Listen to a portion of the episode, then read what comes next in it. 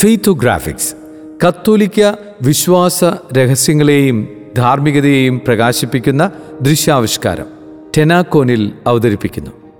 സ്വർഗരാജ്യത്തിന്റെ താക്കോലുകൾ. യേശു ആദ്യം മാർപ്പാപ്പയെ നിയമിക്കുന്ന കേസറിയ ഫിലിപ്പിയിലെ നാടകീയ രംഗം.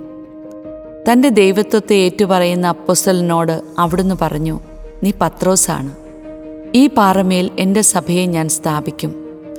സ്വർഗരാജ്യത്തിന്റെ താക്കോലുകൾ നിനക്ക് ഞാൻ തരും. നീ ഭൂമിയിൽ കെട്ടുന്നതെല്ലാം സ്വർഗത്തിലും കെട്ടപ്പെട്ടിരിക്കും.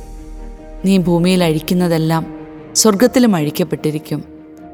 എല്ലാ സംസ്കാരങ്ങളിലും താക്കോൽ അധികാരത്തിന്റെ ചിഹ്നമാണ്. അതിനാൽ പത്രോസിനോടുള്ള യേശുവിന്റെ വാക്കുകൾ സഭയെ നയിക്കാനുള്ള പരമമായ അധികാരം പത്രോസിന് നൽകുമെന്ന വാഗ്ദാനമാണ്. യേശുവിന്റെ സ്ഥാനത്തിരുന്ന് ഭരിക്കാനും അനുദപിക്കുന്ന സകല പാപികളിലേക്കും ക്രിസ്തുവിന്റെ പാപക്ഷമ എത്തിക്കാനുമായി ഭൂമിയിൽ ക്രിസ്തുവിന്റെ വികാരിയാകാനുള്ളവനാണ് പത്രോസ്. മാർപ്പാപ്പയുടെ അപ്രമാദിത്യം. വസ്തുതകളും മിഥ്യയും. സത്യം തന്നെയായ യേശു വിശുദ്ധ പത്രോസിനെ തന്റെ അപ്രമാദിത്വത്തിൽ പങ്കുചേരാൻ അനുവദിക്കുന്നു. ഇത് സ്വർഗപാതയെക്കുറിച്ചുള്ള അറിവിൽ നമ്മുടെ ആത്മവിശ്വാസം പതിപ്പിക്കാനാണ്. യേശു പത്രോസിനോട് പറയുന്നു നിന്റെ വിശ്വാസം ചെയ്യിക്കാതിരിക്കാൻ ഞാൻ നിനക്ക് വേണ്ടി പ്രാർത്ഥിച്ചു. നിന്റെ സഹോദരരെ ശക്തിപ്പെടുത്തുവിൻ. എന്നാൽ മാർപ്പാപ്പ എന്തു പറഞ്ഞാലും അത് ഫുട്ബോളിനെ കുറിച്ചായാലും യാദൃച്ഛികമായി എടുത്ത അഭിമുഖത്തിൽ പറഞ്ഞ കാര്യമാണെങ്കിലും അതിൽ തെറ്റുപറ്റില്ല എന്നത് ഒരു മിഥ്യയാണ്.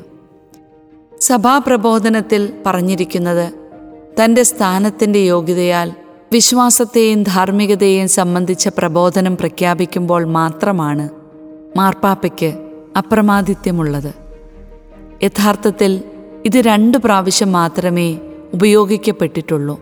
മാതാവിന്റെ അമലോത്ഭവവും സ്വർഗാരോപണവും വിശ്വാസ സത്യങ്ങളായി പ്രഖ്യാപിച്ചപ്പോൾ നരക കവാടങ്ങൾ അതിനെതിരെ പ്രബലപ്പെടുകയില്ല.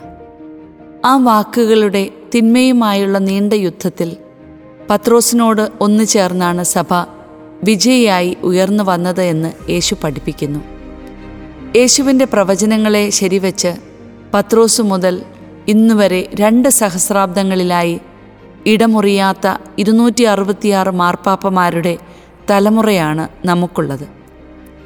പണ്ഡിതരും രാജകുമാരന്മാരും ജനറൽമാരും സാധാരണക്കാരുമടങ്ങിയ അവരുടെ ജീവിതങ്ങളിലൂടെ കടന്നു പോകുമ്പോൾ എത്രമാത്രം എതിർപ്പുകൾ നൂറ്റാണ്ടുകളായി അവർക്ക് അനുഭവിക്കേണ്ടി വന്നുവെന്നത് നമ്മളെ സ്തബ്ധരാക്കും. ചിലപ്പോൾ അവരുടെ തന്നെ ദുഷ്പ്രവൃത്തികൾ സഭയെ അപകടകരമാം വിധം പിടിച്ചു സഭ പല പ്രാവശ്യം മരിക്കുകയും ഉയർക്കുകയും ചെയ്തു. കാരണം കല്ലറയിൽ നിന്ന് പുറത്തേക്കുള്ള വഴി അറിയാവുന്ന ഒരു ദൈവം അതിനുണ്ട്. കാലത്തെ ഏറ്റവും അധികം അതിജീവിച്ച സ്ഥാപനം. തന്റെ സഭയെ സ്ഥാപിക്കുമെന്ന് യേശു പറഞ്ഞു വെച്ച പാപ്പാസ്ഥാനത്തെക്കുറിച്ച് മാധ്യമങ്ങളും സിനിമകളും വിരളമായി ശരിയായി അവതരിപ്പിക്കാറുള്ളൂ. മാനവചരിത്രത്തിൽ ഏറ്റവും കൂടുതൽ കാലത്തെ അതിജീവിച്ച് നിലനിൽക്കുന്ന സ്ഥാപനമാണിത്. എന്നത് തന്നെ പാപ്പാസ്ഥാനം അനുഭവിക്കുന്ന പ്രകൃത്യാതീത പരിപാലനയുടെ തെളിവാണ്. സാമ്രാജ്യങ്ങളും സംസ്കാരങ്ങളും തകർന്നടിഞ്ഞപ്പോൾ രണ്ട് സഹസ്രാബ്ദങ്ങളിലധികം ഭാവനാതീതമായ ഉയർച്ചകളിലൂടെയും താഴ്ചകളിലൂടെയും അത് വിജയിയായി നീങ്ങി.